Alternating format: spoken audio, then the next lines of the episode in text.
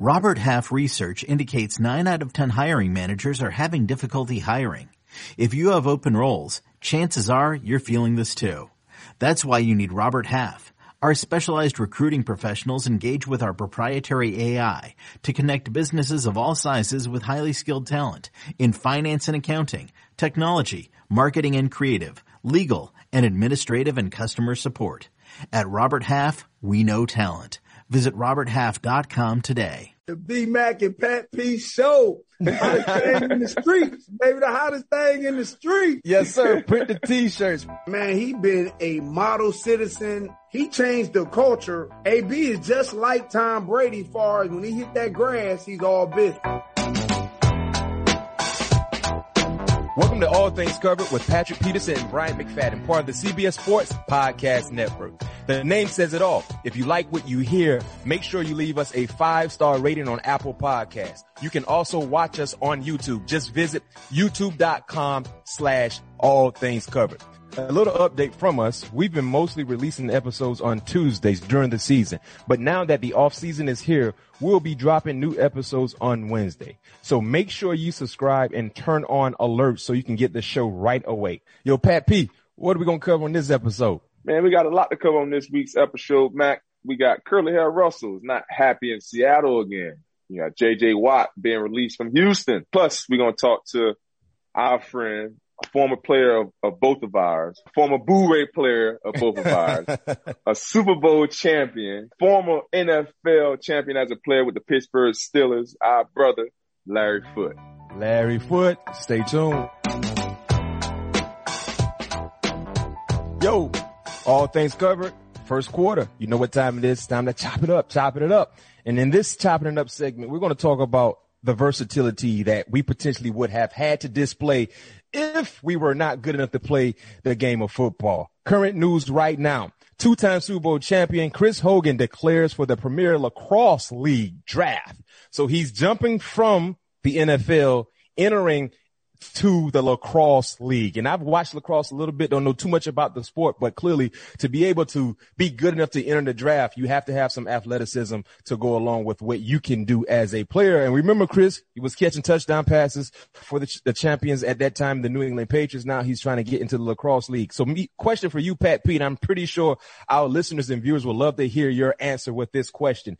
If you were to go pro in any other sport, I kind of know the answer already. What would it be? Like, do we have to be like really good at it or just be like our dream to go to another sport? Like, let's you know, say, let's say pretty good at it. Let's say, all right, growing up good as a enough. youngster and, you know, okay. not, let's say if you didn't play football, what could you have played? Okay.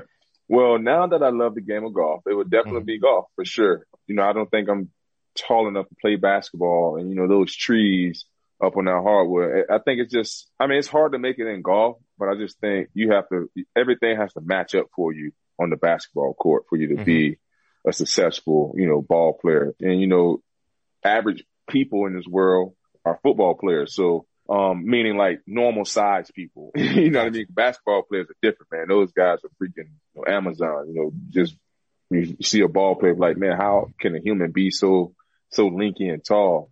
But, uh, it'll probably be golf for sure because, you know, picking up the game of golf over the last 10 years, just, just fell in love with it. Just the way it forces you to think about every single shot. Every shot's different. Every ball position is different. Every pin position is different. So it's a lot that you have to equate into the game to be as good as you want to be. So it would definitely be golf. What about you, Matt? Well, for me, you know, you, you know, uh, you think you you say you think you got a jumper, man. I don't, I don't know about and, that. Man. And, and, I mean, they used to call me Agent Agent Zero now. Agent Agent Zero. Hey, so when you when you was at the free throw line, you used to put it behind your back too. I didn't put it behind my back, but I can tell you this much about my basketball game. I would shoot myself into a zone. So if I wasn't okay. in the zone, I was gonna shoot until I got into so, a like zone. Kobe said, keep shooting. I ain't never, I'll keep shooting. No question. They used to call me Agent Zero, but I think me personally growing up, always had a love for video games and I got my degree in computer graphic design at Florida State. So I wanted to create video games, but I also was a big time gamer. So I think now understanding and seeing where that, where, where that profession is going, I think I would have probably been a professional gamer. You know what I mean? Mm-hmm. Just being able yeah. to devote all the time and attention to be better at playing video games than what I used to do you know, I used to do it just, you know, leisurely, But, you know, if I had the time to be able to devote more time and attention to being a gamer, I think I would have been a professional gamer. And that's a big time booming business right now. Not right. just, you know, you know, locally here in our country, but globally, you know, throughout right. the universe, you know, gaming is a huge industry right now. So I think I would have taken part in the, to that. And going back to, uh, Chris Hogan, uh, he played lacrosse for, for four years at Penn State and only played football one year at Monmouth. So, uh, he has that lacrosse experience, but I think, you know, just being able to jump into the professional level is definitely eye catching. And one thing I'd like to highlight to you, Pat P, also with our viewers and listeners, transition to this study. 90% of the players on, on the Super Bowl rosters played two high school sports or more. So what is mm. the benefits of playing multiple sports, especially when you're in the high school ranks? I think it makes you a well-rounded athlete. I think that's what made me become a better defensive back by mm-hmm. playing offense in high school, by playing different other sports, just seeing how, how able the mind, how, how your mind is able to react in certain situations because a basketball situation may be different, but at the same time, it's, you still have to be at your best when it's time to be at your best. So it's still getting you ready for football was always my main sport. So when I was running track, I'm, I'm going to be in those, those bright lights. So how do I handle those bright lights? How do I mm-hmm. handle the pressure because it's never pressure to me because I, I practiced myself in those mom- moments before. So now I just got to go out there and do it. But that's what the other sports did. It puts you in certain situation to see how you're going to handle it. So when it does pop up in your, your sport that you want to fully pursue, now it's going to be easy to you. Now it's going to be something that that's not going to shock you when, when it's time for you to be at your best at that pressure moment. And Pat P, what else did you actually play in high school outside of football? Um, I ran a little track man, I, I, wanted to play baseball, but I was not trying to get hit with that with that uh, baseball, yo. And man, in high school, I know these kids it wasn't really accurate. I was like, man, I I, I only know what what I, I I can't even tell you what would happen if some, if somebody hit me with that baseball, and I got a bat in my hand. I probably would have been in jail somewhere. So I I, I, uh, I skipped out that, but I played basketball and ran track. Okay. And, and looking at the actual numbers from the breakdown from players on the Super Bowl rosters, Kansas City and Tampa Bay, 10% only played football. 50% played two sports, 32% played three sports. You had a, you had 2% play four sports. So clearly, you know, two sport athletes that were, that back then in their high school days dominated the Super Bowl roster. So that's definitely right. a key point to all you youngsters that are currently listening to us or watching us via YouTube. When you, when you're in high school, try to play as many sports as possible. Cause no just like Pat P just mentioned, one sport can help the other and vice mm-hmm. versa. So you never know how uh, sports can help you develop and become just a better all around athlete. Now it's time to transition to another part of our show. With it being the off season, we're, we're constantly trying to change certain things up to keep you guys entertained.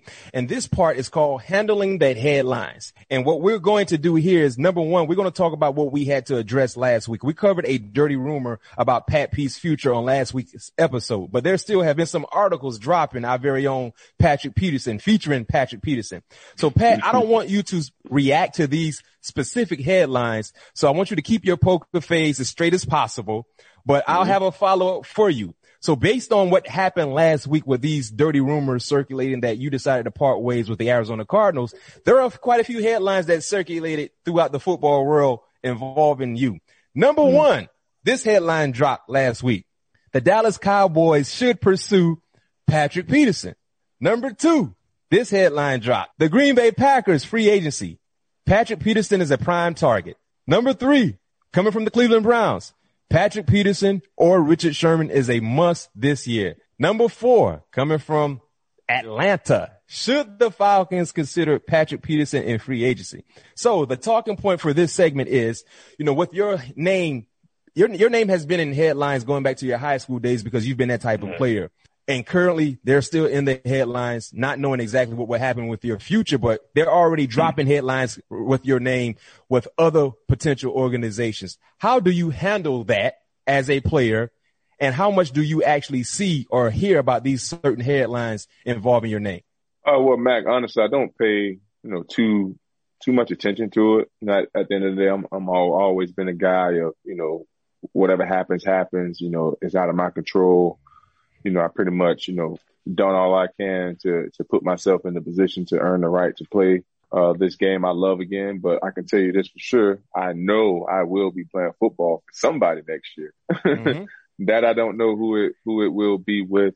Um, but you know, it's going to be an interesting year. It's going to be, uh, you know, interesting month and a half, you know, as free agency and the new league year is about to, about to start up. So it's going to be fun. Never been a free agent before, but you know, I'm excited. I'm excited to be going through this process. You know, you know most players, you know, want to have the opportunity to, to be able to, you know, not only pick where they want to go or, or be able to, you know, have that, have that urge again of, uh, you know, being wanted, you know, cause it's nothing like that draft field. But once you get in the league, it's kind of like, especially if you're a guy that, that's not a, a, a journeyman or whatever that's bouncing around and around, you know, you, you, you kind of miss that, miss that urge. So we'll see what happens, um, here in the, in the next month and a half, but it's going to be quite interesting. So I'm, I'm, I'm excited. You know, I'm excited to see what's going to happen, but like I said, I will be playing for somebody next year for sure.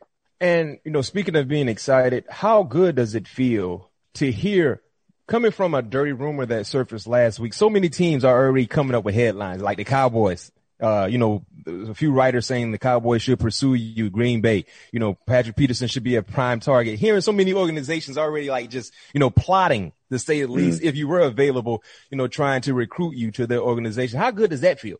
Well, it feels great. Like I said, it's nothing like feeling wanted. You know, want to teams want feeling like you can be you know, that missing piece to help them turn that corner or, or that guy to, to, to help you know jail the locker room or help young guys come along or you know whatever it may be. You know, so so this is an exciting part of my career. 10 years in, you know, I feel I got a lot left in the tank going on year 11 this year. Man, time flies, but it's a blessing to be where I'm at right now. And I always thank God every day.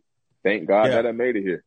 No question. No question with plenty more left to go. And we only just included those four teams. There were 20 plus teams that mm. had headlines regarding your name as a prime free agent target, but hmm. we didn't want to cover up the whole show with all the teams that were trying to put pretty much put you in their in their top list of uh, free agents that will be available. But you will have a lot of names, a lot of teams, you know, trying to land your services. So we just have to wait and see hmm. exactly what happens.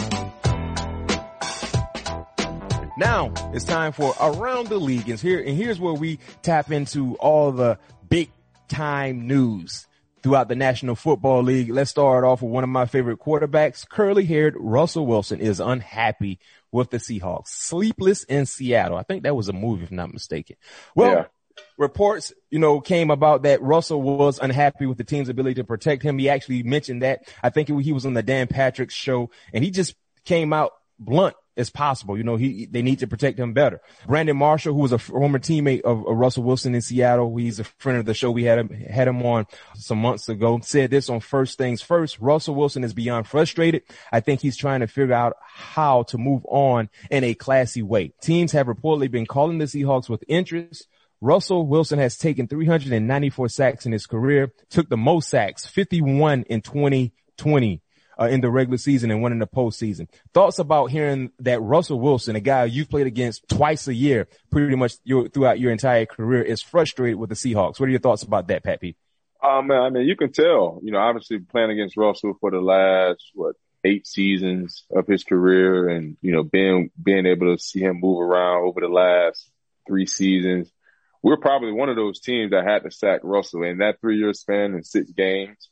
At least at least 30 times. like we, I remember one time we sacked him like seven times in one game and we did that a couple times because Calais had four sacks before against him. Chandler had four sacks. Mm-hmm. So you could tell and every, and every time he gets sacked, you can see that look on his face. Like, you know what I mean? And, and, he, and he's, and he's been, you know, looking for help up front for a very, very long time. And, and that's why some of the times you're not able to see Russ you know, ability to really, I mean, we know his ability to spin the ball, but Russ really never throw the ball on time.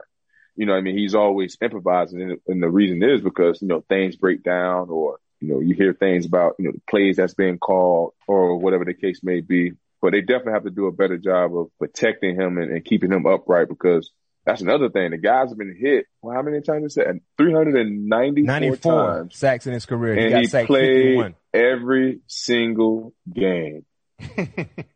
Come on, man, help that help that man out. Get something no in question. front of him. And like I said, he's been he's been he's been wanting it forever. Being able to not worry about improvising so more much, you know, being able to stick with the game plan, stick with the, you know, the play that's called. So, you know, he's been crying out for it with his, with his facial expressions on the field for sure. So hopefully, you know, they can get, you know, Pete and, and the guys upstairs can, can finally get him some help. But as far as team calling for Russ, Russ ain't going nowhere. Unless, unless, unless Russ go up there and be like, man, release me. They ain't trading no Russell Wilson. Nah, exactly. it ain't happening. I, I, I agree with you. Uh, and, and, other news in National Football League, you talk about the sacks that Russell Wilson has uh, had to endure throughout his career. This guy has been known to sack quarterbacks, and J.J. Watt mm-hmm. was released by the Texans. Uh, they mutually agreed to a release. J.J. Watt has been a baller when healthy. I mean, J.J. Watt since entering the league in 2011, uh, he ranks number two in sacks, 101, number one in tackle for loss, 172, number one in quarterback hurries, uh, 280 one to be exact. JJ basically came out with a statement. He said, I don't think it's any secret that I don't have 10 years left in this league. I personally believe that I do have a four great one, a few more great ones left in me, but you also can't, I can't be a part of a rebuild is what he said. I'm looking to go after a championship and that's what I want to do. Uh, hearing those statements from JJ and hearing that, you know, he's chasing a championship, you know, what does that for, for, for a player like JJ, you know, his career in Houston as an individual has been spectacular, but overall team success, they've always fall short. But hearing that he mm-hmm. wants to be a part of a championship, do you agree with that, with that statement coming from JJ at this point in his career? Man, no doubt about it. The, you know, the game is the ultimate team sport and all the individual accolades that he have, that's all fine, Danny. But he want to win that ultimate team achievement, and that's a championship. And you can't do that with one person. You know what I mean? It takes a, a collective group of men to go after, have be on the same page, have that same goal, have that same mindset to achieve that ultimate goal, and that's the championship. So, and like you said, he don't have 10 years left in him. You know, Deshaun don't want to be there. D Hop already left. just hired the head coach and a GM. So you already know they're not going to be his guys. So, you know, why, you know, continue to sit around there when you feel like you have a lot left in the tank and be able to provided with the team that's going to be able to put your services to use versus, you know, going, you know, four and 11. I'm sorry, you know, 12, four and 12, five and 11, you know, yeah. six and 10. That, that ain't cool. You know I mean? Especially with all the hard work you put into and all the injuries and things you have to bounce back from. Yeah, I know everybody goes through it, but at the same time, when, when a player has a decision to better his career and be able to put his career in, in, in a better light, why not do it? Yeah. And speaking of being a 10 year vet, you also, a, you're also a 10 year vet as well. And both of you guys were a part of this outstanding 2011 draft. And for you guys that are listening to us or watching us on YouTube, man, I'm going to read off a few names, notable names, just from the first round alone from this crazy, crazy 2011 draft that Pat Peterson was involved in. Number one, Cam Newton. Number two, Von Miller. Four, AJ Green. Five, Patrick Peterson. Six, Julio Jones. Seven, Aldon Smith. Nine, Tyron Smith. 11, JJ Watt. Mike Pouncey was 15 who just retired. Ryan Kerrigan 16, Cam Jordan 24, 27 Jimmy Smith, 28 Mark Ingram, 31 Cam Heyward. What does it mean to be a part of that historic like class in 2011? Cause I think this is one of the best draft class ever come through and you guys are continuing to write, add on to the legacy. But me personally, just the list alone from the first rounders, I think this is one of the best draft class we've ever seen in the NFL. But what does it feel to be a part of that historic draft class? Man, it's a blessing because I never forget when we was in New York and was taking our pictures on the stage in um, at Radio City Hall. Yep. And um, you know, right before everybody come in, we all, but right before we go in, in the green room, you know, all the guys, all the first, well, everybody who's got invited all in the room taking the pictures before, not not even with your team jersey, just before the thing goes on. And, and Roger Goodell had walked on around the back. He was looking at all of us. He's like, man. And was that the 84 draft that John Elway was in? I think it was right? 84 with Marino and things like that. Yeah. So it was like, man, you know, I've been hearing a lot of talk that this can possibly be one of the greatest drafts to, you know, that, that you know, that, that we ever had. Wait, Roger Goodell draft. said that the night yes. of the draft? And we haven't even, we haven't even been on a team yet, bro. Kid you not. So boom, now, you know, fast forwarding to, you know, 10 years, you got Von Miller, Super Bowl MVP, league MVP, uh, you know, Julio Jones breaking records, Aldon Smith, if he was able to stay oh. right, oh my gosh. Uh, Cam, uh, Cam Jordan, Jimmy Smith, uh, Mark Ingram, JJ, Mark JJ Watt. J.J. Watt, Mark Ingram, who's continued to you know have a, a, a great end to his year uh, career. Got Cam Heyward, who's balling in uh in, in, Pittsburgh, and shout out to him being I think he's the highest paid player over thirty, if I'm not mistaken. Mm-hmm. Too. Yep. Uh, Cam Newton, you know, league MVP. MVP. Yep. You know, so it's, AJ nothing but Green. AJ Green, nothing but great talent. You know, even you know Richard Sherman even even even is a part of this group. Chris Shoot, Harris. Chris Harris, yeah. Yeah, so I can. I mean, the list goes on off the all the great talent. We had a talented, talented um, group of men in that 2011 draft class. Yeah, uh, and, and that draft was 83 with Elway, so that was 83. Elway. Okay, 83. Yeah, yeah, but but that 2011 class, man, just the depth, not just talking about first round players, but like you said, Richard Sherman, Chris Harris, who was a free agent, if not mistaken. Uh, this draft class, when it's all said and done, it's hard to kind of argue that right now because a lot of those guys in the A3 draft are in the hall. You know I mean, they got the yeah, gold exactly. jacket, but based mm-hmm. on the, the career of some of the guys you mentioned, I mean, it's kind of hard to argue that most of you guys in the first round, I mean, quite a few guys we believe will get into the Hall of Fame at some mm-hmm. point in time. So I think that definitely would add more fuel to the fire when it comes to this debate between the 2011 draft and the 1983 draft. But you can always let us know how you feel. Just make sure you leave us a message on social media. If you think the 2011 draft potentially will be better than the 1983 draft when it's all said and done, let us know what you think. Now it's time for Has Pat Heard? And the reason why this part of the show was created because during the off season, if you know anything about my guy Pat P, he's not on dry land a lot. He's usually flying around to some exotic place. You know, he's sightseeing or he's just flying around the golf. So when Pat P is usually in the air, a lot of information doesn't get to Pat P. And the main reason why we decided to create this segment of our show is because when Doug Pederson got fired by the Philadelphia Eagles, we actually broke the news to Pat P here on All Things Covered. He had no idea that the Eagles were looking for a new head coach. So we decided to add this part of the show just for Pat P, especially during the off season. So the first question for you is, did you know that, or have you found out that Antoine Winfield was fined for taunting Tyreek Hill? No, during the Super I did Bowl? not hear that. He was taunt. He was. You remember he shot him when he shot him the peace yeah. sign at the end of the game and put the peace sign in yeah. front of his face.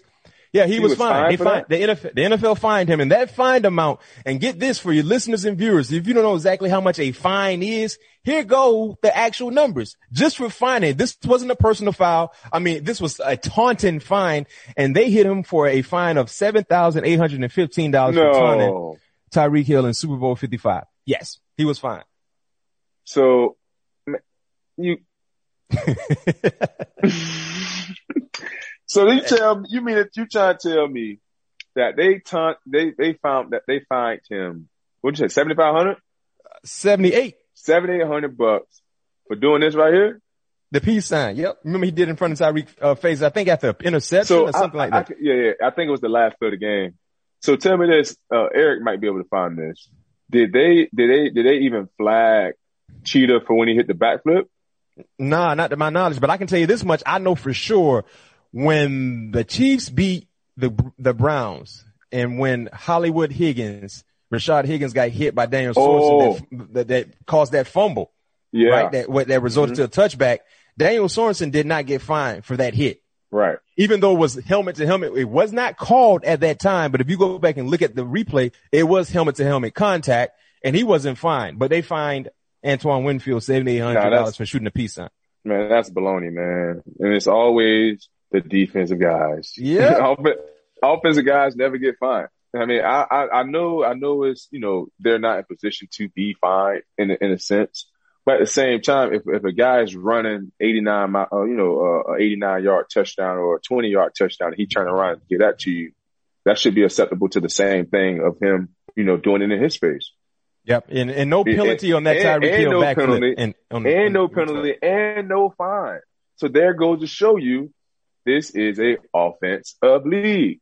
You know, yeah. everything goes to the offense. Like I, that, that's what I don't understand because at the end of the day, it should go both ways. And that's why I'm gonna get on the phone. I got to talk to Roger Goodell.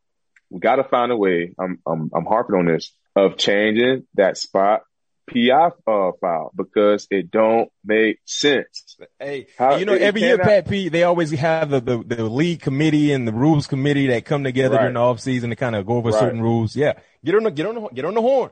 I got to, I get got to, man, because it, it, don't it don't make sense to me, man. We can't keep getting penalized, and we're. I mean, at the end of the day, if, if, if what they should do is if they're gonna, I know players getting, you know, the, the defensive players. At the same time, guys can't you know, I think they got to lower that fine as well, being 2,500. Most guys that, that are making those hits, you know, are, are lead minimum guys. So that's taking their whole check right there. Mm-hmm. So what they have to do is, is come down lower with these numbers because guys are not able to make a quick judgment in the heat of the battle when they're trying to separate a person from the ball. Exactly. Their whole job, is goal is defend the end zone or break the ball up by any means necessary. I mean, I, mm-hmm. and I, and I get head to head, you know, that's incidental. I know they're trying to take the head out of the game, but at the same time, when you see it in slow motion and, fa- and, and fast, it looks bad. But when you see it in slow motion, half of the time, you're not even hitting guys in the head. Yeah. So I think they should definitely cut those fines in half somehow, some way versus it being, you know, 25 here, 35. I think it goes up 10,000 every single time. Oh but yeah, them, fine, them fines get, get hefty. They yeah, we got to find, yeah, we definitely got to find a way to, uh, man, put, give us a little bit more favorability, man. Cause that just, it just always seemed like, you know, fingers getting pointed out of the defensive guys. But for me, I love it, man. I love being a villain. It just makes me work that much harder to clean up my technique or whatever the case may be to be sharper. Now, with it being the off season, like I said, we're changing up the dynamics of the show just a little bit, trying to make this thing more fan friendly to say the least and make you guys feel like you're a part of the show. And this is called 21 questions. Granted, number 21 because that's the jersey number that Pat P wears. And the question yes, will come from some of our faithful listeners and viewers on YouTube or just listening to us, uh, wherever you can find podcasts. This week, we took these questions from Twitter. Uh, but if you want your questions to be answered in the future, leave a question attached to a five star review on Apple Podcasts and we may get to it on the show but you have to leave us a five star rating. So this week, the question comes from Mervin Gomez. Gomez. Appreciate you, Mervin, for dropping us a question. Uh, for Pat P, what would you say is the highlight of your career with the Arizona Cardinals? Uh, the highlight of my career with the Arizona Cardinals. Man, I have so many great ones. The actual, I probably say this when I got on the scene, in my opinion. Uh, it wasn't, it was my rookie year. It wasn't my first punt return. It wasn't my second punt return, but it was my third punt return. Here's the reason why. It was late in the year. I think it was November, maybe late October. Can't remember when. And you know, Mac, you know, when people be like, man, when rookies get in November, October, they hit that, that wall. Ricky wall. Well, yeah. the wall, I, I, never hit the wall, Mac. I seen, I, I seen to get better. I, I caught my second win. I, I actually felt better the second half of the season than I did the first half of the season. But anyway, the, it was the first Rams game. Uh, we this is our first time wearing the black jerseys. You played with the Cardinals in 09. So you know what those black jerseys were, uh, how those black jerseys feel with them, with them white bottoms. But that's my first time rocking them. It's a big game for me, man. We're going against Brandon Lloyd. This my, I think it's like my second time having an assignment. Man, locking down Brandon Lloyd had me about two PBUs, had a pick. They tried to flea flick on me. But here's the, here's the highlight of my, it happened in overtime, Matt when they punted the ball off to me, we had, we, uh, we went in overtime. We just stopped them, got a three and out. And they punted the ball off to me. The whole time in my head, I'm like, man, if they give me a shot, I'm, I'm, I'm gonna try to take this to the crib. And I know Donnie Jones, a former LSU guy, he, he, he was known for his hang time. Like he always just bunt, punted it very far and had like crazy hang time. But I, and I also knew their gunners wasn't very good. I mean, their, uh, yeah, their gunner guys wasn't very good. And I felt like I had the best vice players in the game, which was, um, AJ, AJ Jefferson and Richard Marshall. We never, we never double vice anybody. It was always single. Mm-hmm. And you know, when you go singles and you got two corners that can single, you put extra yeah. people in the box. So now we gaining two extra guys in the box. Yep. So boom. And it was like a plus 50 and we still didn't double them, Max. So that's how much trust we had in these guys. So boom, Donnie Jones kicked the ball back and I look at the ball and like, yo, I got opportunity. And people always thought I was lying when I say I look at the ball three times until I actually catch it. Mm-hmm. I always look at the and ball. Why, why were you doing that? Because I'm trying to engage and see where the gunners are because those are closest guys that can, that can, uh, uh, you know, disrupt my timing from, you know, getting where I want to go. So boom, as soon as he kicked the ball off, because I nine times ten I know exactly in the area they're going to kick it kick it in depending on the hash they're on. So they was on the uh, right hash, and Donnie is a horrible place kicker. He just he always just bomb it and, uh, hang time. So yeah. he put the ball in the middle of the field, which is the worst thing you can do to a good punt returner. Is putting the ball in the middle of the field, giving him a two way go. Mm-hmm. So boom, I catch the ball. Well, I look at the ball, look at my gunners, look at the ball, look at the gunners again. Then I then this, this third time I took a quick peek because the ball was coming down at this time. So boom, so now I took that third quick peek. I was like, oh, I got a shot. Catch the ball. Obviously, then I, I kind of knew I was somewhere in the end zone or somewhat close to the end zone because I was backpedaling a little bit. Mm-hmm. Caught the ball, took that thing 99, man. It was the longest punt return, tied for the second longest punt return in NFL history. The longest in overtime. You know, that, that game right there just put me over the top because it showed that, you know, I was a, a complete player, you know, mm-hmm. going on the defensive side of the ball, forcing a PBUs, getting interceptions, making some big tackles on Steven Jackson, uh, yeah, Jackson that game, and also icing the game with the uh, walk-off home run. So that game right there is probably the highlight of my career. Big time. Yeah, and we got one as well from the same uh the same. Twitter handler, Mervin. Uh, can you describe the feeling of winning a Super Bowl and what made you sign Arizona Arizona the following season in 2009? Uh, well, the feeling of winning a Super Bowl was a surreal feeling. Um, you know, I think for most players, when you get to the National Football League, and you kind of, you know, solidify yourself as an individual player. You want to, you want, you want a championship. You want to chase that, chase that ring.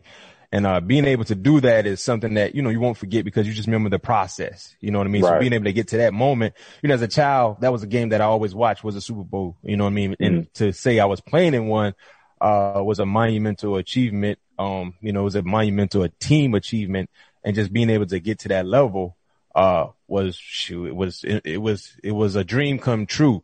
And I think mm-hmm. when you look at the second Super Bowl for me, uh, we played against Arizona. And at that time, you know, Arizona was an organization that was not known as a competitive, consistent organization. But that year in 2008, not yet in 2008, man, they, they got hot at the right time in the playoffs, similar to what we did in 2005.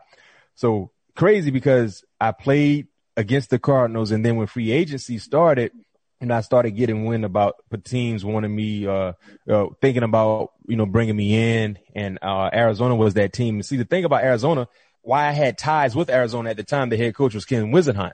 So he was mm-hmm. with us in Pittsburgh and I knew he was a, a fan of my game, uh, when he was in Pittsburgh because he was the OC and, you know, in my earlier part of my earlier career, especially my rookie year, you know, just I was a part of the scout team defense. So I was always going against his wide receivers. You know what I mean? Right. So, uh, just, and, and at that time, I wasn't in the starting lineup yet. So my scout team reps felt like game reps. So they used to have to tell me to slow down a little bit because I was, you know, like, Mac, you man, you don't have to give us that type of look, but that was my game. So Ken was a pretty, uh, uh, knew about me and, and I respected him as a, as an individual, the same could be said for the respect he had for me. And it kind of all kind of fit, you know what I mean? They were trying to mm-hmm. kind of bring Pittsburgh West to Arizona. And I yeah. remember, uh, when things kind of heating up a little bit about Arizona and myself, you know, I was definitely considering Pittsburgh. And, and I remember at that time they were trying to get the big fish in the sea, which was Kurt Warner. You know what I mean? So they were trying to bring Kurt Warner back and I was the top guy on their, on their list outside of Kurt Warner. And they just, you know, offer a little more than P- Pittsburgh at the time. So it felt weird because I had just played against Arizona. And I remember when I first got out there, man, I kept hearing, Oh, y'all shouldn't have won. Like I, I, I get out there to work out with the guys. Coach Lott, John Lott had us out there John running. Lott, uh, your boy yeah. John Yeah, out there had us running barefoot and everything like that. You know, running laps around the field barefoot. And I kept hearing, man, B Mac, man, you know y'all was supposed to, y'all wasn't supposed to win the game. So I'm like, yo, man, I'm not a Steeler anymore. I'm a Cardinal. So man, but I had to deal with that. You know, going through training camp. I mean, it kept telling me, man, y'all wasn't supposed to win. We were a better team. So, uh, but it, it, was a good, it was a good experience. And the crazy part about it, how life can t- come around 360 at you.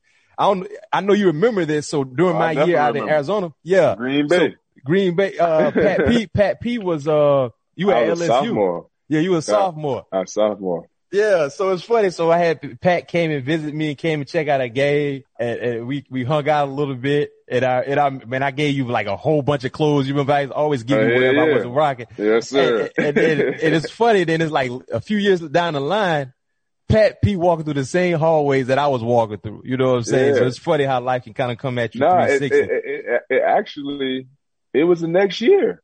no, it was two years because you were, So that so was you- you- 2009 you- season. You didn't play. So you played 10? one more year. Yeah, you played one more. You played one more. So 2010 is when I went back to Pittsburgh. Oh, okay, yeah, yeah. So, Yeah. So that So was wait, your wait. sophomore year. so 2010, yeah, yeah. So you played when you went back to Pittsburgh, you- 2009. You, you was there Yeah. two years. Yeah. 11 yeah. was your last year, right? Yeah. Yep. Yep. Okay, yeah. yep, yep. Yeah, yep. but, but it's funny because I, I remember I still got the picture and everything when you came to the game. But I'm like, man, this man just got drafted to the Steel. I'll be back to the Cardinals. So, and, and Yeah, you know what's also funny? Uh, our other cousin Walter McFadden, we call Jamal. He ended up Uh-huh. playing for the Steelers when I ended up leaving the Steelers Yeah. as well. He went Yeah, out to the Steelers uh-huh. for a little short period of time. So it's Yep. funny how things kind of kind of circle around 360 at you. No doubt about it. Hey man, I, I matter of fact, I still remember that outfit to this day. I had a white shirt on with a black, red, and white plaid shirt. Plaid shirt and that folded at the elbows. You remember that was Yes, the, that was the style Yep. when Yes, you could sir. them at the elbows. Yes, sir. yeah. I think I had some black jeans on too. I still remember it, dog. Yeah. We we we was uh dang, we was going. I think that's my first time eating In and Out Burger out here too. Mm-hmm. Yeah, man, had that In and Out. Yeah, first time. you know, for, for us on the West Coast, I mean, on the East Coast, we used to always hear about In and Out. Yeah, So I know that's one of the first things I used to do when I was out in Arizona. Also, to go Yes, to, uh, sir. what was the name of the soul food spot out in Phoenix? Uh, they had that So good Lolo's. Kool-Aid. Lolo. Uh, Lo- Lolo's, yes, Lolo's. sir. Yeah, yeah. hey, they got some. Lolo. Uh, never mind. I ain't gonna sit on the podcast. They might be watching. yeah, yeah, but it's, it's crazy, man. Pat P came and visited me when LSU, when he was in his LSU, uh, in his career at LSU, and then he gets drafted out to Arizona. So it's funny how Yeah. things can come back at you at, at, at 360. Uh, but now it's time to toss the break. It's halftime for us. But on the other side of halftime, we'll be joined by someone we can call a three-time world champion. Stay tuned. Larry Foote will be joining us on the opposite side of the half. The wait is over. The Chi returns with new episodes on Paramount Plus. What brings you to the show? Opportunity. Everybody, get down! A new reign is coming to the South Side. Never should have sent a boy to do a woman's job. The Chi. New episodes May 10th. Visit ParamountPlus.com slash The Chi to get a 50% discount off the Paramount Plus with Showtime annual plan. Offer ends July 14th. Subscription auto renews. Restrictions apply. You can now relive the best moments of the UEFA Champions League 24-7. The UEFA Champions League channel is a new 24-hour streaming channel serving non-stop goals, highlights, and full match replays from the world's most prestigious club competition. Reminisce on your favorite moments, legendary players, and brilliant goals with the UEFA Champions League channel streaming around the clock on Pluto TV and the CBS Sports app. Yo, we're back from halftime. Got an opportunity to make a few adjustments. We promised you guys a very, very special guest, right? On the opposite side of the half. And currently we're here. Man, this is a guy that I've been knowing for a long, long time. Pat P knows him as well. I first met this guy in 1999 when I was in high school. We definitely would get into the details of that story, uh, throughout this conversation. 13 year NFL vet one of just a few guys to be my teammate as well as Pat P's teammate. Currently outside linebacker coach for the new world champions of the world, the Tampa Bay Buccaneers. And he's also a three-time Super Bowl champion. He won two with the Pittsburgh Steelers. He just won his third with the Tampa Bay Buccaneers. And I've been joking with him since this happened because he shot me a text. He's like, B-Mac, I'm leaving you in the dust. I got a new ring. But I feel like Pat P, when you're a coach, it counts as a half ring. It's not the same as a player winning a championship. So I'm giving him credit for two and a half rings, but in all, man, an outstanding player, a former player, outstanding coach, and just a great all around guy. Larry Foote is joining us here. All things covered. Foot dog, what's happening with you? What's poppin'? Man, it's an honor to be on here, man. The B Mac and Pat P show. The hottest thing in the streets, baby. The hottest thing in the street. Yes, sir. Print the t-shirts, print the t-shirts, and you're going to keep us hot because we know you got some hot takes No coming along with it. you.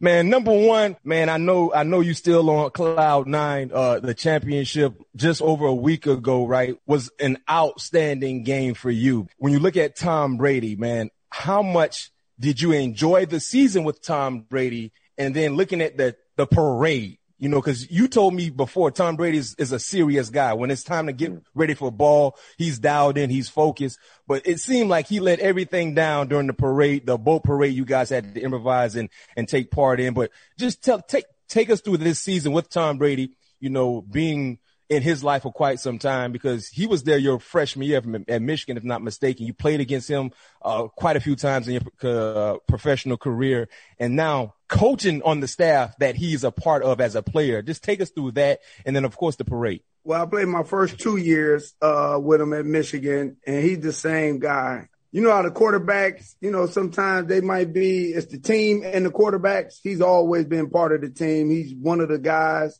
humble guy when I say he's one of the guys, like he's always trash talking. You seen that exchange during the game with him and uh the Honey Badger. Yeah. Like you played against a B Mac, you know that uh you too, Pat Pete. He ain't, he ain't shying away. He ain't loud like Philip Rivers, but if you talking, you bring that noise to him, he gonna give it right back to you. Yeah. And uh he's just one of the guys, you know, on the field and off the field, humble guy. I think he got a little bit of politic in him because like I'll give you a little inside, like just people throughout the building. He's writing handwritten letters to them, just talking about how he appreciate them. He speaks to everybody. Everybody's comfortable talking to him. He's signing autographs all day long. You know, people taking pictures with him and he never hesitates. He's always, uh, you know, just speaking to people. He's just that guy. That's why it's easy to follow him. It's easy to follow him. And, uh, when he speaks, you know, everybody listens. Uh, when you get the offense up at eight o'clock in the morning of the day of the game, to uh, go over some uh, last minute adjustments, you know, everybody's willing because, you know, he, he earned that right, just how he right. treats people. Man, it was it was definitely a fun season to watch you guys how it unfold and watch you guys take on the Lombardi Trophy. But but we're gonna get back into Brady, Brady and your Buccaneers. But let's talk about how you and B Mac first shared this recruiting trip on Michigan, man. I know you always got some hot takes, man. Fill me in on that. Man, well, I think we had the BMAC come to Michigan. It just happened to be snowing. Uh-huh. And every time a top recruit, a five star, first team All American coming on campus, you know, normally one of the coaches are looking for me because they know I'll take them down to Detroit, have a good old time. You know, that commitment. You know, they'll be around the head coach or the parents like, hey, you stay away from Detroit and, you know, start yelling at me. As soon as the parents turn their back, he said, hey, something happened down there. You call me now. You them down there. And B-Mac come with no coat. It happened to be probably below zero, snow. I don't know. We probably had to take somebody. You had to get him a coat. And, uh, you know, Master P, I still remember Master P, the hottest thing out. B-Mac with that big smile. It was even bigger back then. we had him in the club, you know, we tearing the t-shirt off. oh Lord. he had a great time. You know, you know, uh, Pappy, he don't drink, but right. he's the drunkest one in the crew. He don't drink. hey, hey, Pat P. I, I, when I left the when I left the club, I ain't have no shirt on. I, I didn't have no shirt on. Man, I went in the club like Foot said. I had I borrowed somebody coat.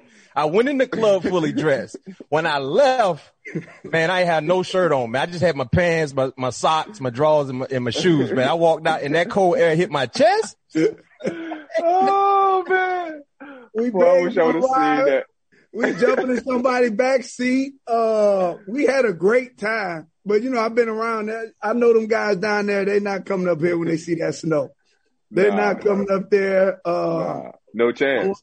I won't get Florida State in trouble, but I think, you know, they, they convinced him to come down. But I thought that, well, we at least number two be Mac. Cause we hey, had hey. a great time, man. Oh man, we had a great time.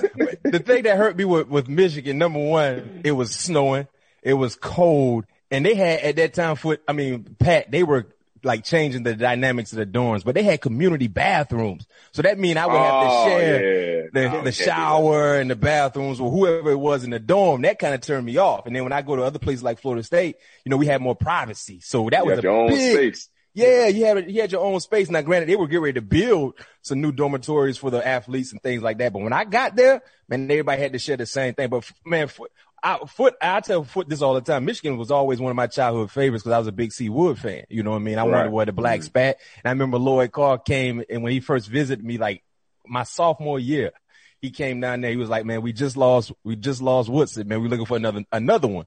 And I'm like, man, you got me. I'm coming up on a visit. So Foot Right. was there. Uh, Dave Terrell was there. Crawford. We went to a basketball party at the, at, at somebody's townhouse, man. So I was just like, man, all these guys I grew up watching, but it just was too cold and no community bathrooms is what turned me off a Yeah, little bit. Cato back then. Jr. had to run that number two. We just snatched that number two for Cato. Yeah, yeah. Hey, don't tell Yeah. Cato that now. Hey, don't tell Cato that now. But boy, I was gonna try to get that number two. That's gonna be part of the whole plan. If I come to Michigan, I, gotta gotta rock have number two. Yeah, I gotta rock number two. But hey, Pat, it was, man, listen, that No Limit Soldiers was dropping, and that was the mm-hmm. first song that made me feel like I was back at the crib, like I was back home. Right. Man, I was on the dance floor by myself the whole night. No, I don't Yeah. need no water. Just let me go. Man, Man, I listen, I, already I know, left it, man. I left it all out there, man. He was sliding too. He was sliding back then, man. He was sliding back then. he represented Miami. He represented. He oh, I know he. I know he ain't gonna let us down. I know Oh, he no, gonna let sir. us down. No, sir. No, sir. hey, and talking about Michigan foot, man, like 22 years ago, you was a freshman at Michigan. And like you said, the quarterback for your team was Tom Brady. Man, how surreal is it to know 22 years from then, you guys just won a championship with Tom Brady? Like, did you ever think that that was a possibility knowing that, yo, this man was my quarterback as a freshman 22 years ago, and now look where we are. Well, I always knew he was going to be good. Can't nobody ever tell the future that he's going to be the greatest all time, win seven Super Bowls. But Right. looking back, every time we was behind, cause we was a run, we was a heavy run, you know, Big Ten. We was a heavy run first, throw the ball on third down. But every time we was behind and we just let him do his magic, he always brought us back. When we down there in Miami kicking with you, when we beat Alabama, we was down In the Orange Bowl. twice in the Orange Bowl. Mm-hmm. We was down 14 twice and he just did his magic, brought us back to the, uh, for victory. But, you know, I always cracking on him. You know, he stole a couple of them before you got there from us, uh, a couple rings in Pittsburgh. You know, he always talking trash. You know, I bring up Spygate. He said, man, I ain't need no Spygate. He'll talk about Casey Hampton. Every time I see Casey Hampton in that plus technique, I knew his fire zone. Hey, Foot, Foot, Coach Foot, break down a plus technique because, you know, a lot of people are listening and watching us. They might not know what a plus technique is. Break that down. Well, Casey Hampton, the true definition of a plus is you normally would be an old school odd front. We call it tight where he just head up or the, the center, old school mm-hmm. three, four. Now, when you see him in his butt in the A gap and he's plussed over, and we always call it plus, he would basically, he'll be sort of the tilted on the center, but you'll see his big old butt in the A gap taking up the whole A gap. Right. And normally we being that we bring some type of pressure. He said, I always would read Casey Hampton. If he was in that plus, I, I'm throwing it outside, throwing it out route on one of them corners. And real quick, that, that's ironic because most quarterbacks don't read the sin, I mean, the nose guard to The determine nose what's guard. going in the secondary. So that tells you how unique and cerebral Tom Brady was to be is. able to recognize what our nose guard was doing and understanding what he would see from the secondary coverage. Oh, he was going in more detail. He was talking about our outside linebackers, like they in the six technique. A six technique is when you're head up of the tight end, and normally you're doing that. You're playing some type of shell defense. You're trying to steal a gap, uh, trying to two gap it a little bit because you're gonna be a little light in the box. But he said he'll read, he'll read all those things, and he is a student. And if you ain't, if you ain't right, if your right foot is up all the time when you're dropping, or left foot, he gonna know it. gonna know. He's gonna know it. He look for those things to have an advantage. Wow. Man, that's, that's, that's, man, that's crazy, boy. That's, woo. That's why, Hey, he, that's why he the top. No doubt about it. And we talked to uh, Lavonte David lab, what, what, maybe about three shows ago, and he talked about how TB12 told his teammates after the NFC Championship, "What are you crying for? The work is not done." So with that question, how much crying was it after the Super Bowl victory? When the work was done. up too, cause I'm kind of mad at this uh podcast because y'all was cussing on there, and your bleep guy. He got to be a little sooner with it. Come on, Eric. So, Hey, Foot, you said your little son, your son was watching it? You oh, said your son was they watching? it. Yeah, they watching it. And they had on NFL Network. So it's on NFL Network first, so they go right to YouTube and they watching it. I don't know if they might have downloaded. They these kids are so advanced, they know everything. So my six year old say Lavonte David on on B Mac and Pat P show, they cussing. I'm like, just a couple weeks before uh uh, Devin White, after we beat New Orleans Saints, they cussing. And, and as soon as I get home, you know, they just the cuss police. hey, hey, Hey, sometimes we the got the filtered Bowl- or unfiltered. Hey, after the Super Bowl party, I had to Hey, after the Super Bowl party, I had to bathe them with holy water after hearing Ludacris and Migos at the concert party. Oh, that's what y'all had at y'all party. Yeah. Oh, they oh, lived it too. We ain't get home till four thirty in the morning. Man, hey, that's Hey. hey. hey, wait, where y'all had the after party at? Down at the aquarium, right downtown. Oh man, y'all had it, man. Y'all did it right, man. Oh, they had Y'all to, did it man. right. Like, like Lavonte told us, man, it was they, Foot was fortunate. He didn't get the dog years in Tampa when they were just Man. bad at the bottom of the barrel. So, man, it's been a long time coming. I'm so happy for him. It's gonna be equivalent to when Pat P get one out there in Arizona. You know what I'm saying? Went through all the dog years. But to go Hey, back to the question though, man, that Tom Brady, that's his uh, you know, he's straight business. And I was kind of looking at him after the Green Bay game because everybody was taking pictures with the NFC championship trophy. Yep. And they were loving on that thing. I'm like, hold up, wait, hey, hey, hey. I don't know about the pictures for the grand with that one, but everybody was excited. That was funny. I was trying to, they, then nobody wanted to dime them out. I'm trying to figure out who was crying. I, was still trying to figure out who was crying. I heard it was Godwin, but I And Mickens, I think he out- said Mickens also. I think it was Mickens Yeah, or Mickens. somebody else. I, I tell you what, B Mac, and I'm, I'm quite sure I put it on our uh, our group chat. Man, these boys party. I'm talking about when we beat Green Bay. Man, we was probably two hours late. Them, it turned into a club. I'm talking about dancing. In the locker room? It was so excited. Like I'm like, man, they beat me. They beat us when we did in 05. These cats was like, they was they they was on cloud nine. And you know, I just felt like that proud papa watching. Man, Yeah, that's, that's what's up. man. Hey, so hey, Foot, you had a, another former teammate that was able to get to that moment with you guys and win a championship, and Antonio Brown. Uh, you know, he scored a huge touchdown in the Super Bowl en route to that victory. But what was his attitude like when he first got with the team, and what made this relationship between Antonio and the Buccaneers work out? Man, I think um, I was telling somebody earlier, he matured big time. Like when he came in there, at first you heard a little bit of like the little wide receiver. You know, all wide receivers, they want the ball.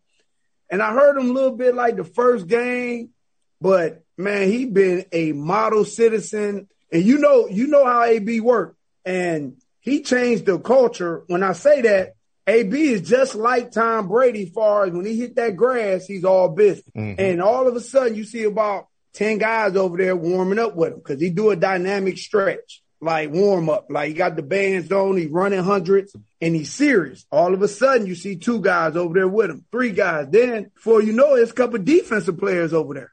Mm-hmm. And all of a sudden, them young guys seen what it take and how he worked. And like every day when he was out there, he was working. And you know, if you play with Tom Brady and and all of them had to take a back seat because he ain't just featuring one wide receiver. He throwing it to the open guy.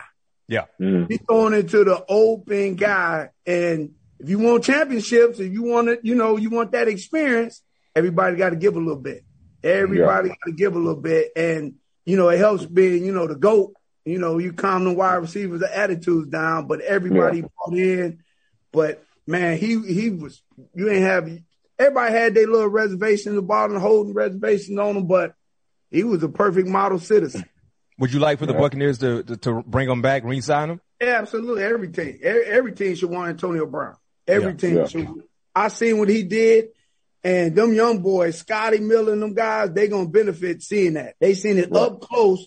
What it take? If you want to be Every a single first day. ballot Hall of Famer, that's what it take. Do you think he will be a Hall of Famer when it's all said and done? Oh, absolutely. doubt. Absolutely. No doubt. And remind me of Pat Peterson out there with them bands running and stuff. I'm like, don't, don't they know we got to practice? What, what are they doing? hey, you Like, got to get nice gonna and loose, buddy. Y'all- Hey, hey, hey, hey, B-Man, I'm like, y'all gonna cramp. Hey, Y'all gonna make it through. Yeah, B-Man, you know how we was before practice. We chilling. We we use practice, middle of the practice to get warmed up. To get warmed up, yeah. Man, man, Hey, that's that old on me all school foot. Time. But that's why, hey, that's why Pat P first ballot Hall of Fame. No That's question. boys, hey, they put that work in. Yes, sir. Hey, man, so Foot, talking about giving a little, this is a two part question. Mhm. Do you think the NFL should push back the, the NFL hiring process? And why do you think Todd Bowles and left, lefty, Byron left, Leftwich didn't get much um, interaction during the hiring circuit. Well, they definitely should push it back. You hear that? I mean, previous times, some owners and GMs might be, you know, you see this run might have, you know, hurt themselves, hurt the evaluation right. process. Bowles did get a couple interviews, but it was just only Zoom. He didn't have the mm. luxury of meeting in person or whatnot. You know, a lot of those big time deals, it got to be, be. Thing. It got to be in person, across from each other, and just, you know, that owner got to feel comfortable. I think me personally, without going all into the other direction, I think they dropped the ball not interviewing Leftwich. I think they probably just said, well, he's still young. We'll mm-hmm. just hold off. I think some teams missed the drop the ball on that one. And yeah. you know, going forward though, he's he, he's going to be a, a, head coach one day, no doubt about it. And especially everybody, you know, they look for the next offensive guy and whatnot, mm. and, and communicate with the quarterback. This guy, first round pick, did it on right. a high level and yeah. he knows the game. He knows the game. So I know his time is coming. Uh, Bowles definitely deserves another shot. People that know the inside know the Jets. It just wasn't a good situation, and uh, right. I'm quite sure he's going to get another opportunity. I agree. Yeah, and speaking of, speaking of you know those two coordinators, uh, for the Buccaneers. You know, we, me and Pat Pete talked about the diversity that BA incorporated with his staff, you know, last week leading up to the ball game. It has been well documented. But what makes it a special group to be a part of with you as well being a minority, being on that staff, being able to hoist the sticky Lombardi and just being a part of something that has, that was groundbreaking? First of all, coming in the office, like everybody, like as a staff, everybody gets along. I think BA does that. He makes sure everybody's a good fit. You got to be a dude that everybody likes. You know, BA likes to have adult beverages. He right. likes to kick it. You know, Ty Bowles, he's a communicator. He likes to hang out. And all throughout our staff, everybody gets along. Like he got good people. And you know, you kind of you want your locker room the same way with the players. You got to get guys that can fit with people. And that's the the great thing about it. You love coming to work. You know, I talked to other coaches uh, around the league. I had the one year on, on Wilk's staff. It kind of wasn't like that. wasn't terrible, but it wasn't like with the BA staff. You know what I'm right. saying? Just you love coming in. You know how it is in the locker room. You love coming yeah. in there just for the camaraderie, and it makes your job easier. It makes you want to yeah. work and uh, put in extra hours. Right. Yeah, I agree. Hey, talking about obviously Bowles. What was some of the key key points of slowing down that that Kansas City offense? Because we know that they they're very capable of putting up forty plus points each and every time they're out there on that football field. What was the key points? Obviously, we knew you guys took away the deep ball, but give us a little bit of insight. What what was you guys' game plan going into that game? Well, we, we know Andy Reid and, and, those guys. They don't like. They're not a big run team, and mm-hmm. somebody to argue. You got Pat. You got Patrick Mahomes. You ain't gonna run the ball that much. Mm-hmm. Right. So we got enough, we got enough guys up front. We have the luxury D line wise where we, we can stop your run with, with six man box. Right. You know what I'm saying? We can slow it down enough so we can do our two shell defense. We can hold up. And that's, you know, we, we just got that luxury up front. We got guys that can get after, uh, they can two gap, beat their man and get off and make the play. So we did enough to slow the run down Mm-hmm. So our pass rushers can just get at Patrick Mahomes and you know Bowles and our young DBs, they grew up and it's Man, no doubt about it. way through the year. And yeah. they just said, Hey, it's that time, that light, that light hey. switch off, the communication role yeah. and them guys are playing lights out. I know all, all up front get all the attention, but them young boys grew up, they communicated. And right. when you do that and everybody, what were you doing? And believe it or not, some of them calls, we didn't know what they were doing. Right. We had, you know, audibles, but they communicated. Yeah. Right. You, you know how it is, you come to the sideline, hey, oh, yeah. hey, if everybody on the same page, it ain't a yeah. bad call. That's what Nick supposed to tell us. You're loud, you're loud, you're right, pretty huh? Yeah, yeah it is. so sometimes, you know, during the sideline, we're like, man, what they in? What they doing? Okay, third punt team. hey, we talked to them on the sideline, but they they communicated, and uh, Bowles was definitely pressing on them young boys. You know, a lot of times, young guys they're not comfortable, and mm-hmm. uh, they're towards the end of the year, them them boys grew up. right before. Yeah, I, I, did y'all did y'all lose to Kansas City before the bye week or after? Right, right before the bye week. Yeah. That was, So that yeah, was the last loss. I'm gonna That's say last that's that's when it turned around right there. Yep. I believe. You know, you And guys just want to run. You remember this, your first Super Bowl year. This reminds me of the 05 team. We had a lot of expectations because the year before you came in, we were 15 and one and we lost three in a row. And it was just like the Colts. Remember the Colts beat us, but we knew if we play them again, we have a good chance because in the second half, we kind of like shut them down. Mm-hmm. And that was the same mindset with Kansas City. Them boys knew watching the tape, oh, we, we, we gonna be able to get them. Yeah. And we Yeah. them in the Super Bowl and they was confident Yeah. and Kansas City, you know, they do what they do. And uh Bulls, you know, everybody knows that Andy Reid even admitted he was one step ahead of them.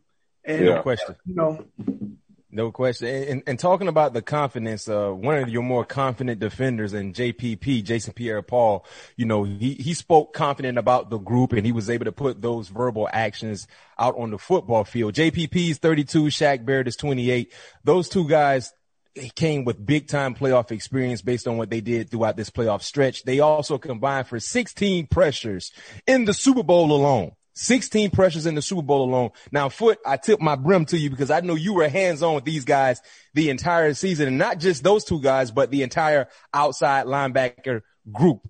You know, t- what was your impro- your approach in coaching that tandem to be able to not just dominate in the Super Bowl, but the entire playoff run? Those two guys caused nothing but terror for any tackles they faced. oh man, that's the easiest the easiest coaching assignment in the game. Get out their way. Get out the way. I just, you know, you know, pass rushes. I'll just always hone them in, play the run, you know, play the run. That was a particular game, you know, the old school Bill Cowher, hey, rush the passer, stop the run on the way. And they love that approach. They love that approach. You know, we had to watch the whole run game on Wednesday. I said, look, stop the run on the way to the pass to the quarterback. And them guys love that. They love the challenge. They, the biggest stage and they knew, they knew the pressure. If we're going to have a chance to win, we're going to have to get at, uh, Patrick Mahomes, just like the week before with, uh, Aaron Rodgers. If we're going to beat Mhm. those guys, you got to, uh, disrupt that quarterback. And JPP having a Super Bowl ring, beating Tom Brady, he know the game. Hey, if you don't get that quarterback, they gonna get us. Yeah. Right.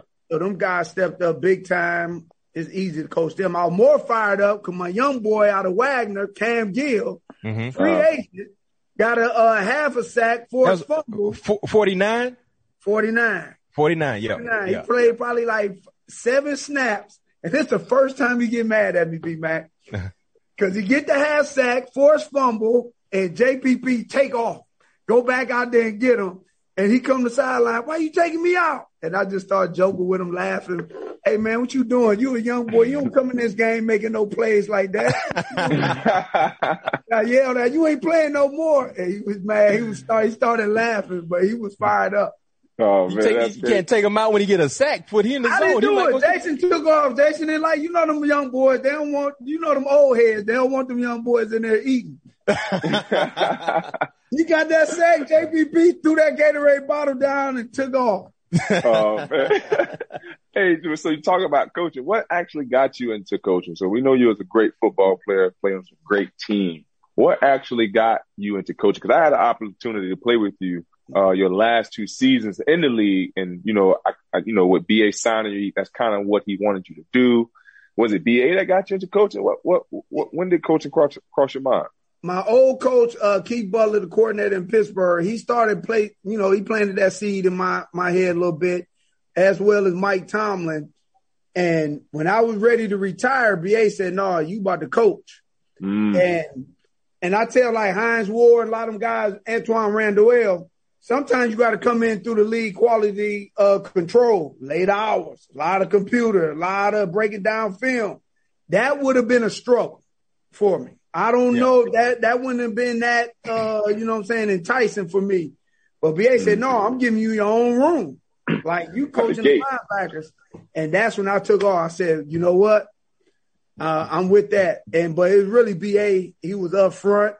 Uh, he was bold about it. He had a lot of confidence in me. We, you know, we had a lot of uh, years together. He knew what uh, what I bring to the game and my approach to it. And I'm definitely fortunate for that because normally that is that's not the norm. I always had to talk Hines Ward off the bridge, like, hey man, don't look at my situation. Joey Porter, like, don't be BA just a uh, unique guy, an awesome guy. If he believe in you, if he got your back, he, he, he don't care. And uh, right. I was definitely in the right place at the right time, and I thank God for it. But I'm always, you know, all the old heads like Mike Caldwell. You remember Coach Caldwell, Pat? He was yep. saying, man, it, you get that buzz. It ain't the same as a player, but you get that buzz. Yeah. Get that buzz, and uh, the pay's good. It ain't like the player, you know what I'm saying? It's gonna be, it's gonna be a struggle getting you to coach all that money he didn't pay, right? Be no question. He gonna take a big time pay cut. Yeah. No, man. he gonna hey, do it just I'm, to get out the house, B man. He might donate the coach's check back. Hey, hey, hey, hey, Foot, talking about coaching, man, me and you had the luxury of, of playing under one of the best to ever do it. What was the biggest lesson you learned from Coach Dick LeBeau? Man, he was cool in all situations. Yeah. Super Bowl to preseason to training camp to spring practice, first game, big rival game against the Ravens. Dick LeBeau was the same. And you hear a lot of coaches talk that talk. No, no, no. He talked it and walked it. He was always the cool, too cool to my liking sometimes because B Mac used to cuss me out because I wouldn't give him a call. lined up. Hey, offense then lined up, did a shift, of motion, and LeBeau still ain't gave a call. Ain't gave a call. We sitting there waiting. Hey, hey, hey, hey, he'll cuss you out on the sideline, but why you ain't called nothing? right. Give me something, you the mic, foot. right. But but he was good about it though, because he will always tell us, hey, on third down, I want this. So he give you about five calls that he wants you to, you know, to shoot. Right. But he was cool. But the main thing is he he never blinked. Like he was always cool. He never blinked, and uh, that that's what you you take from him. And he showed up. You know, like some coaches, they get there on the first bus. They there three four hours. Dick LeBeau was coming in with the last, the last know, bus, with that, last bus. Yes, yes. You know the home games. You know, like some of us, we we got like ten minutes late. He right along with us. Cruising. that little strut, that little little strut he be walking in the building with. Yes, yeah. sir. and he ain't had no script. He ain't had none of that, Pat. No. On the sideline, uh uh-uh. uh He yeah. called us all up here. Yes. Damn. Yeah. Man, no script at all. Hey, so man, we at we at the uh the, the tail end of our show. But before we let you two go, because we know you two are always talking about y'all, you know, master masterminds of trivia, and you know, you know this, you know that. Well, we gonna put that to the test here today. I got uh, Pat, Pat, I ain't gonna disrespect the man in his house. you know, my mama raised me right. I I can't do that to this man's house. But hey, hey, hey, Pat, he got... was coming at me before you before we even started. You know, back. Don't don't make me stump you right quick. Oh man. So all right, we got we got college players, and I'm gonna give you the name. You guys got to tell me. Well, I'm I'm gonna, I'm gonna give a name to Larry uh, B Mac. You guys yep. got to tell me what school they went to. You don't have to tell me the year, but you got to tell me what school they went to. All right. ready? This should be an easy one for uh, Larry Foote. Lito Sheppard. Florida. He went to Florida. Florida no, that ain't for you, Mac. That ain't oh. for you. he might not know it though, Pat. He might not he know it. He came out my class. He came out my class. That was too All easy right. for Foot. Uh, we'll go to B Mac. We'll yep. go uh, Mark Simoneau. Simoneau. Oh, oh. Why my question harder than Foot question? Hey, hey, hey, man, you, hey, hey, hey, hey, you the host. Ah, uh, the host. Ah, I want to say Penn State. No, I got a state in it. Ah. Foot don't even know that one. I know he play. Oh, ooh, it's not Kent State. I thought it was Penn State. He's close. Oh, I thought it was Penn State. Who is it? Kansas State. Kansas State. I knew he had a state Kansas in it. State. Foot, you All didn't right. know that one, did you? Hey, I'm, I'm respecting the, your question. All right, Footy. Here we go. Uh, let's go for Foot. We got Roosevelt Colvin. Ooh, Purdue. Ooh. That's oh, too man. easy. That's Big Ten. That's no, no, that ain't too easy. That's hey, old school. I know that. played Hey, against I'm, him. hey, I'm Hey, just hey, looking hey, at the hey, list. man. hey, I'm just hey. looking at the Hey, list, hey, man. Ain't this show over with? Hey, when's time at? Hey, Eric, ain't this show over with? Mac, I'm, I'm gonna give you an easy What one. we Mac. got? What we got? Uh, Uh, I'm- get to I'm the give Mac- sponsors. Let's go, Eric. Wrap the show up, Eric. I'm about to drop that F bomb, Eric. I'm gonna drop that F bomb. Marion Barber, B Mac. Minnesota, that's too easy. Yeah, exactly. All right, Yeah. Foot. I'm gonna, I'm gonna, I'm gonna, I'm gonna test you on this one, Foot. Uh, let's go, Tim Dwight. Come on, man. Oh, that's too easy. That's another Big Ten. Iowa. Who Iowa. drafted him, Foot? Who drafted him? Chargers. And then when he, when Hey, he, y'all know, oh, you don't get the, oh, oh, oh, you don't get, I, I answered that question. Chargers. Hey, Eric, can you wrap the show? Who the guy, who, who the guy behind the scenes? All right, we Hey, got where the sponsors piece. at? Who are sponsors? Let me We got- introduce our sponsors. Pat, Pat, do We- the we- punters. Pat, do the punters. Yeah, that's that's exactly what I was about to do. That's exactly what I was about to the do. The punter. Uh, yeah. So What is punter? What do punter mean? What is that? hold on, boom. Who the punter? We got a punter. right, We supposed? Here we go. Here we go. You ready? Yeah, we ready. All right, this is for B Mac. We got uh Mitch Berger. Oh, you just talking about Mitch? Man, Mitch, what Yeah. school Mitch went to? Oh, Mitch was played with us. old. Yeah, he played with us. You know, Mitch used to always be intoxicated. Uh, Yeah, uh, Mitch, uh, West Virginia? no. Nope. Mitch played South with us. Carolina? No, he didn't go to South Carolina. Might be, the, He might be the, South. He from the probably- South. he, he probably was the wildest player we had on our team too, our punter. You remember Mitch used to go hard in the streets. Oh, yeah, yeah, yeah. He was drunk. Well, Mitch, Mitch, Mitch went to Colorado. Colorado. Hello. Man, I didn't know that. Not I'm- Mitch I'm went to gonna get- West Virginia. And I'm gonna give this one to Larry for the last one. Uh, Zaire uh, Hakim. Punter? No, he's a he's a ball player. Zaire? He's not a punter. UCLA. Nope. On that on that coast though. What was his last name? California? Nope. Hakim.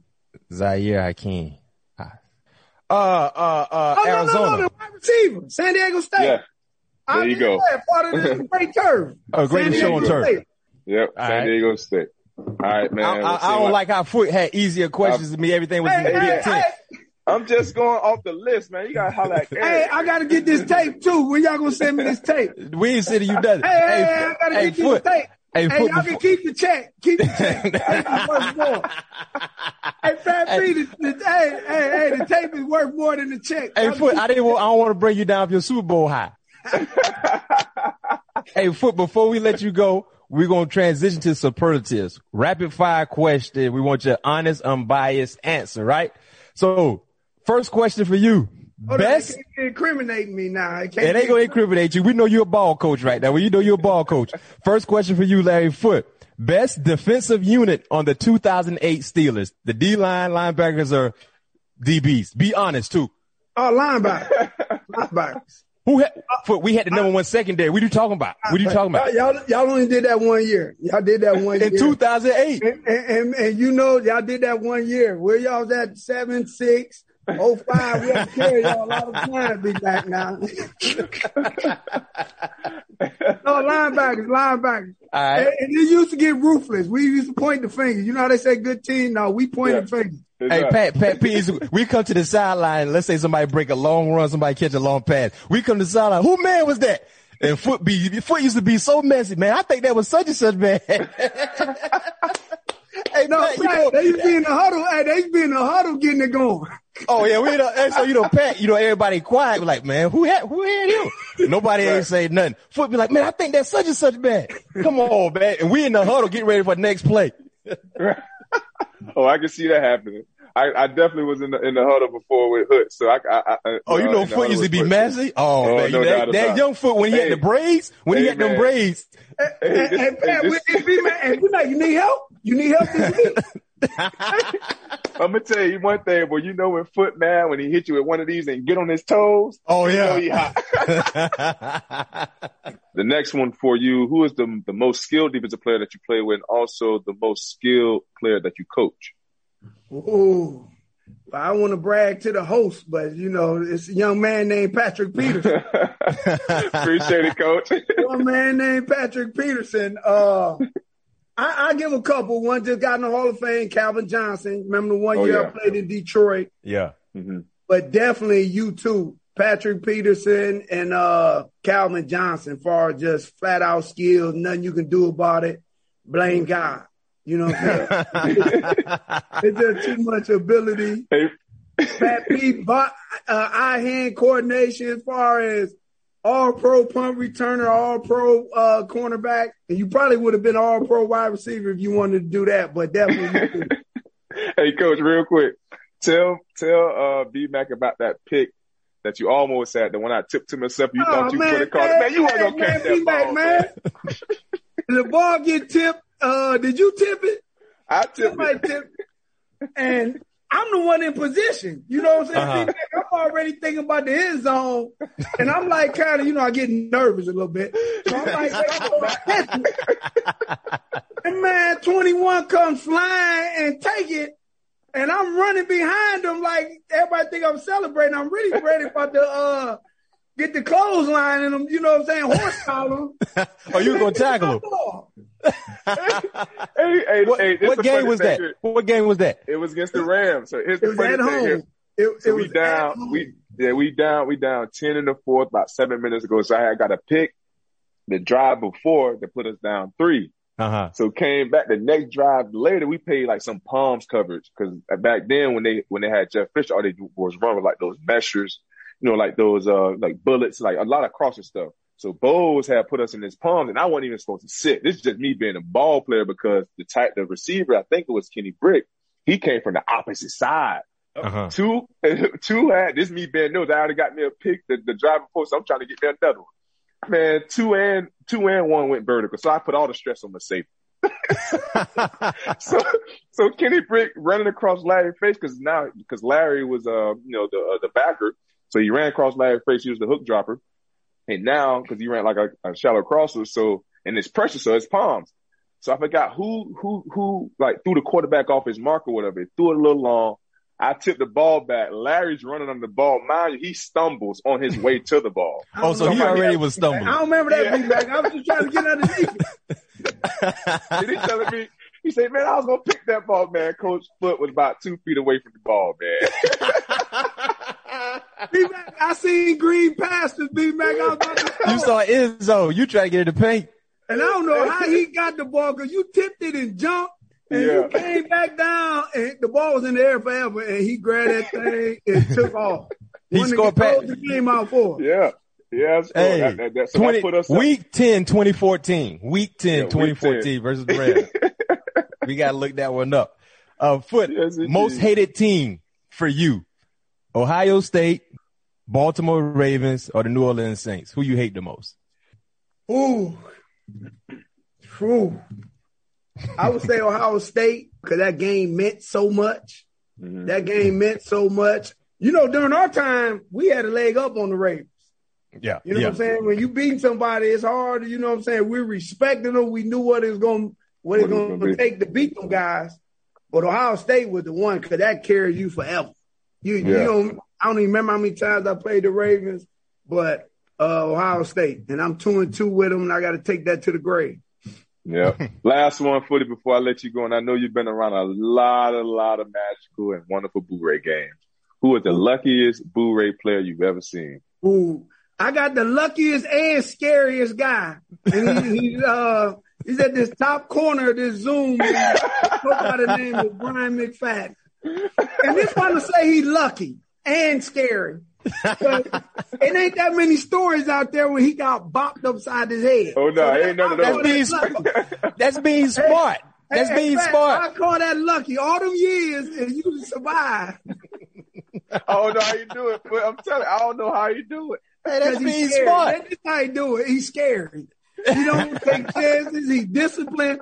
That's why I know he'll be a great coach in this league. He'll be a mastermind coordinator Oh, yeah. because he's just Numbers guy. couple steps ahead. He's a numbers guy. He's safe. You know what I'm saying? He'll strike when he know it's time to strike. Right. And, but he's always he's like that Floyd Mayweather a card. You know what I'm saying? when I hit you, it's gonna be you know I know I'm safe. I can hit you without getting Right. hurt. Exactly. Hey, Pat P, let me tell you about Foot. So anytime we used to have a trip to the West Coast, Foot be ready. Like, yeah, where the Boo Ray game at? So we on the plane, the Boo Ray game. This used to happen with Foot all the time. Somebody might boo Foot when they they wasn't supposed to boo Foot. So Foot get mad. I'm done playing with, I ain't playing Boo Ray ever again. I'm done. I'm not playing with y'all cause y'all be cheating. Y'all be cheating. Hey, hey, Brad, this was my own fault though, cause I wasn't a regular. I always pick my spot, you know what I'm saying? And they all they they they treated me like Oh, yeah, you know, treated you bad, man. Then I'll go half with somebody. Me and Hines Ward will go half a lot. Oh yeah, he yeah he wouldn't be in the game, but he'll go half. I used to I hate go that. half a lot. Cause they was all they wouldn't let they would never let me be part of it. Every time I'm in there, everybody picking on me. I ain't had no friends. hey, hey, man, Foot, man, it's a pleasure, man. We're going to wrap Yes, this up, man. indeed, Thank you for joining us. All things covered. Pat P. Bryant, Big Fatty, man. Friend of the show, family member of the show, Foot. I'll say this, you know what I mean? I became a Tampa Bay Buccaneer fan this year, and a lot of it had to do with you being on that staff. And we talked about this upcoming season, especially when Tom Brady signed. And you told me, don't jump on the bandwagon now, B-Mac. Don't Yeah, jump on the bandwagon now. Yeah. you emphasize not jumping on the bandwagon, but I'm on the bandwagon. But hey, man, best of luck to you this upcoming season, trying to repeat, do something that hasn't been done a lot. And I think the last team to repeat was was the New the England Bra- Patriots, The Patriots, right? yeah. That Tom Brady 03, was a 04, part of. right? Yeah. Yeah. So hopefully you guys can get Carolina chance. and and Philly. Yep. Yeah, yeah. So hopefully you guys can get chance to repeat. Uh, and, and well, you know what? I'll say this because we got two individuals that are that will be tied to some organizations this upcoming season. Hopefully, one of you guys can get a chance to get to the promised land. It Yes, could be sir. Pat P. You know, even if he's with the Cardinals or whoever, or the Tampa Bay Buccaneers out in what SoFi, SoFi Stadium out in SoFi La La Stadium. Land. Yes, and sir. I know, hey, we know big things coming for you in the near future. Eventually, you're gonna get that DC title. So, hey, you might be able That to coach is. Pat, to coach Pat P, because Pat could be playing for another four or five years. He might be a DC somewhere, bringing Pat P Hey, aboard. hey, hey, hey, Pat P, you go over there and you know you. we- I handle everything over here. That's easy. You ain't got to show up to practice. Hey, Foot, Yes, man, like I sir. said, it's, it's a pleasure, man. Thank you for joining us. All things covered, man. Be safe, man, and we'll check you in the near future. God bless, man. Y'all keep doing All y'all right, pretty- thing. So it's appreciate awesome, it, baby. baby. Appreciate yes, it. sir. Thanks again to the champ, Larry Foote, and thanks everybody for listening to this episode of All Things Covered. If you like what you hear, make sure you subscribe and leave a five star rating on Apple Podcast. We'll be back with you next week when you can expect all things will be covered. Peace. Peace. Jeremy Renner returns to Paramount Plus for a brand new season of the original hit series, Mayor of Kingstown. My job is to create a balance, avoid a war. From executive producer Taylor Sheridan, co-creator of Yellowstone, There's some new players in town, and they brought the plague. and Antoine Fuqua, director of Training Day. I know it's always been a war zone, Mike, but this is next level. The mayor is back in business. Are you warning me? You're going to find out. Mayor of Kingstown. New season streaming June 2nd, exclusively on Paramount Plus.